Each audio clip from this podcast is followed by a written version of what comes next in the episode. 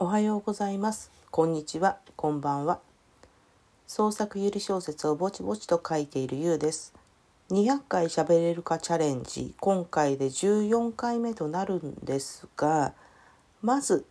お詫び申し上げます、えー、今回ですね予告では好きな匂いについてお話しするというお話だったんですが実は失うこともできない恋心の前に隣に見知らぬ異世界美女が寝ていた場合どうしたらいいですか？をお話ししなきゃいけなかったんですね。完全に飛ばしておりまして気づきましたのでちょっと戻ってお話をさせていただこうかなと思います。でこの隣に見知らぬ異世界美女が寝ていた場合どうしたらいいですか？を公開したのは2018年の6月の24日ですね。えー、実は失うこともできない恋心のお話をした時に霊体になったのでから6日後だったんだななんて思ってたんですよね。この時期にしては結構間が空いてるなと思ったんですけれども今の状況からするとそんなに空いているわけではないので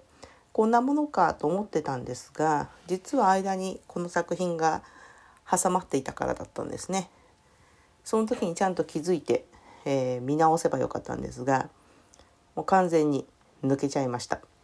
でこのお話についてはですね霊体になったので嫌いな女の秘密を覗いてみたという作品がラノベっぽいタイトルだったからたくさんの人に読んでいただけたのかななんて思ったので再びラノベっぽいタイトルをつけてみようとチャレンジした作品です。ま結論から言えばタイトルだけではなかったみたいですね。でこのお話を、えー、書こうかなと思ったのは唐突に異世界ファンタジーを書いてみたいと思ったからです。でもですねファンタジーってファンタジーというか異世界ものっていうのは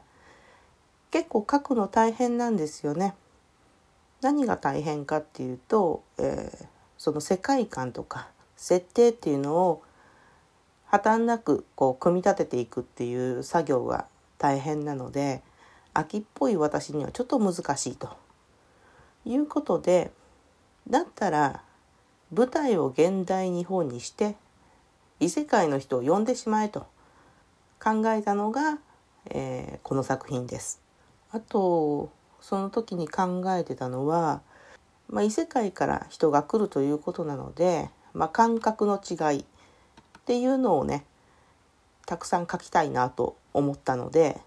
そういった描写が結構出てくると思います。一応ですね異世界の設定が難しいなというのはあったんですがある程度はね設定考えてたんですよね。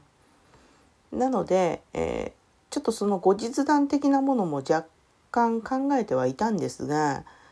えー、今となっては何を考えていたのかもう忘れてしまいました。何せメモを取っておりませんので記憶から消えればもう何もない状態になっちゃいますね。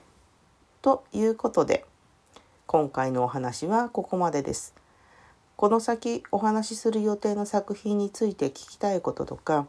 すでに終わったものでもあのこんなことも聞きたかったっていうようなことがあればお気軽にお便りくださいませ。で次こそはフレフレシリーズの好きな匂いについてお話しします。今回もお聴きいただきありがとうございました。